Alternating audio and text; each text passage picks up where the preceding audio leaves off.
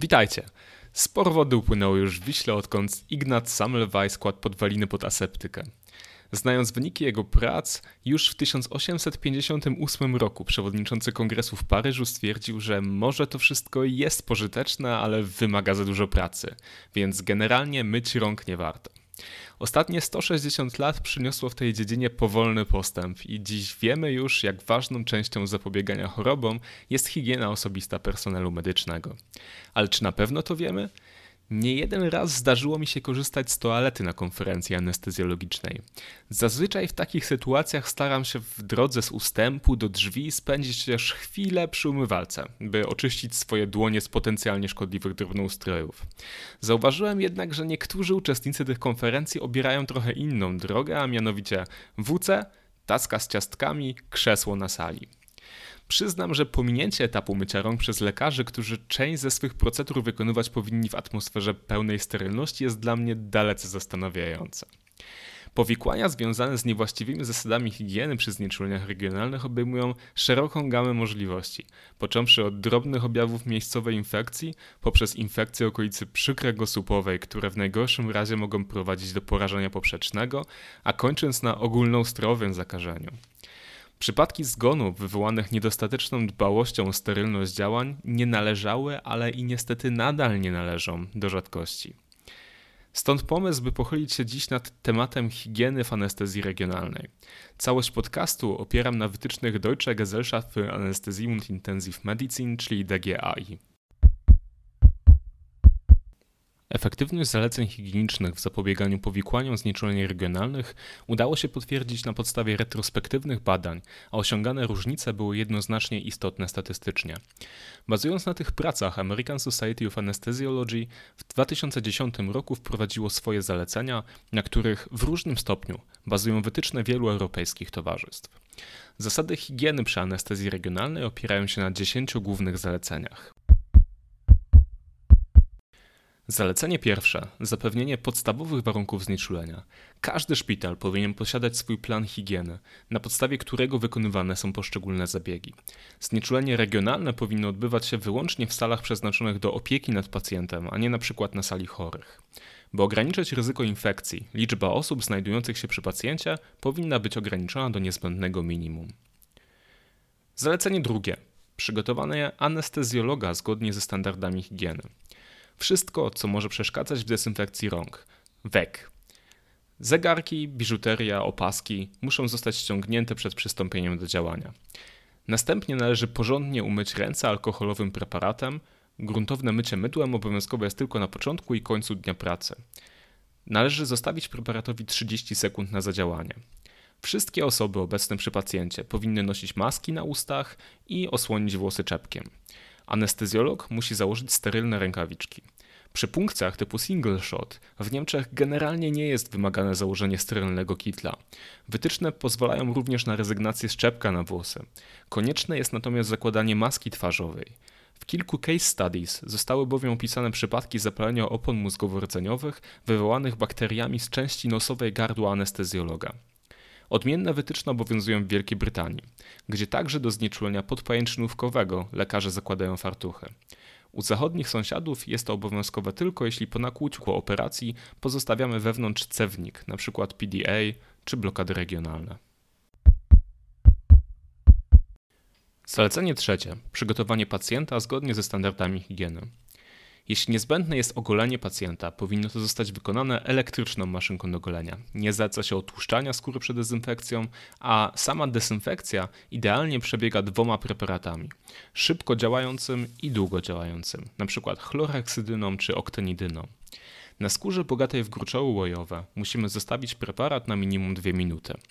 Następnie nadmiar środka dezynfekującego można lekko zebrać gazikiem. Teoretycznie nie ma badań potwierdzających wyższość czy przewagę dezynfekcji przez mycie z prostym spryskaniem sprayem.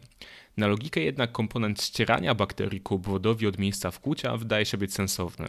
Dlatego dezynfekcja przebiega ruchem po okręgu od miejsca wkłucia na zewnątrz i u siedzącego pacjenta od góry do dołu. Niedopuszczalna jest natomiast punkcja przez takie jeziorko środka dezynfekującego.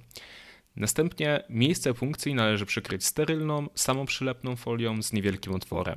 Folia powinna być możliwie duża, aby zapewnić komfortowe, sterylne warunki pracy. W Wielkiej Brytanii zalecenia są jeszcze trochę ostrzejsze. Pojawiły się opisy przypadków przewlekłego wzrostowego zapalenia pajęczynówki na skutek zanieczyszczenia igły punkcyjnej środkami dezynfekującymi.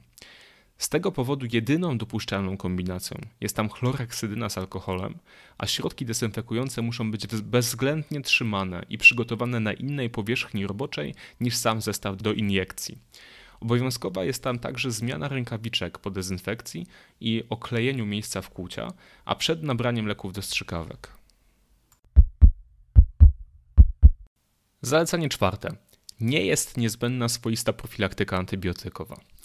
Pomimo, że wartościowe może być podanie antybiotyku przed punkcją, o ile antybiotykoterapia tak czy inaczej jest zaplanowana w czasie operacji, do której prowadzimy znieczulenie. Zalecenie piąte. Leki i wyposażenie muszą spełniać wymagania higieniczne oraz te wynikające z prawa farmaceutycznego. Sterylne strzykawki i igły powinny być jednorazowego użytku, a leki świeżo nabrane z jednorazowych ampułek. Niedopuszczalne jest stosowanie fiolek wielokrotnego użytku ze środkami znieczulenia miejscowego. Zalecenie szóste.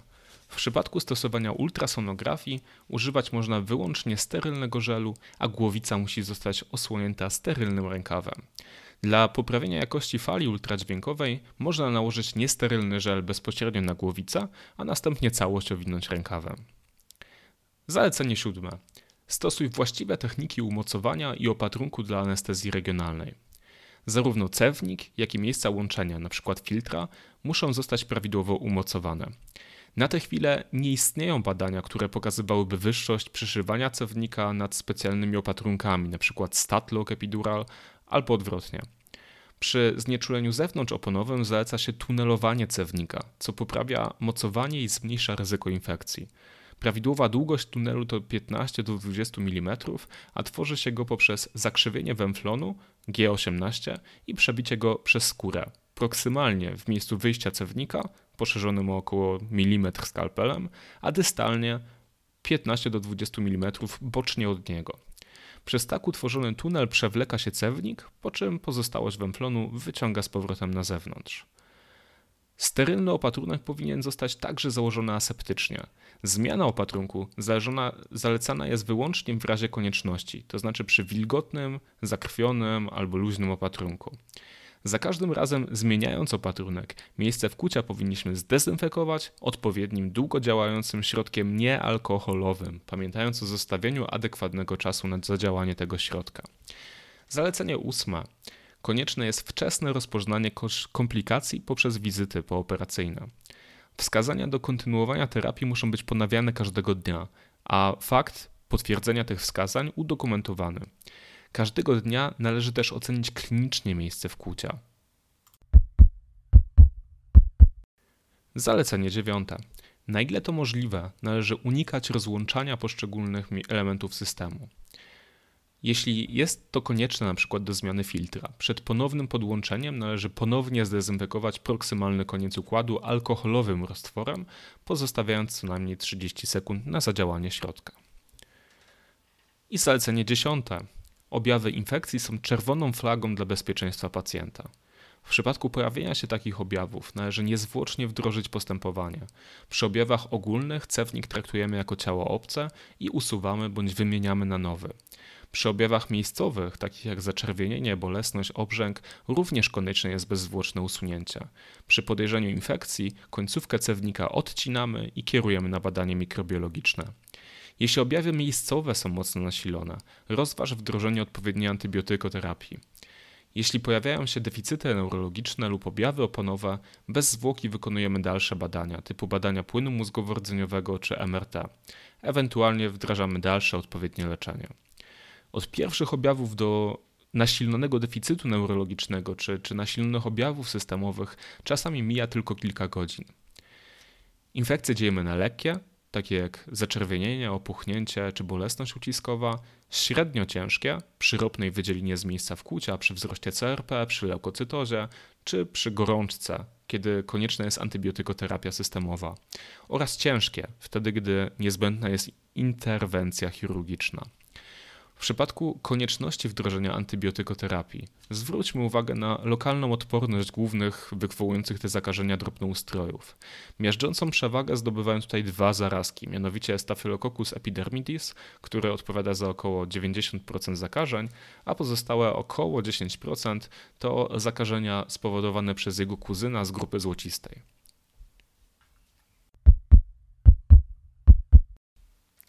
No, to tyle na dzisiaj. Zdaję sobie sprawę z tego, że nie staję się dzisiaj drugim Semmelweissem i nie odkrywam aseptyki na nowo. A większość z tutaj zawartych informacji jest znana większości anestezjologów praktyków. Mam jednak nadzieję, że przynajmniej jedna osoba dowie się tutaj czegoś nowego, bo moim zdaniem mało jest rzeczy mniej przyjemnych dla lekarza niż ciężkie komplikacje, których dało się uniknąć, gdyby nie niewiedza czy, czy zwykłe zaniedbanie. Myjmy więc ręce i bądźmy staranni. Z tym hasłem mówię do usłyszenia w następnym odcinku.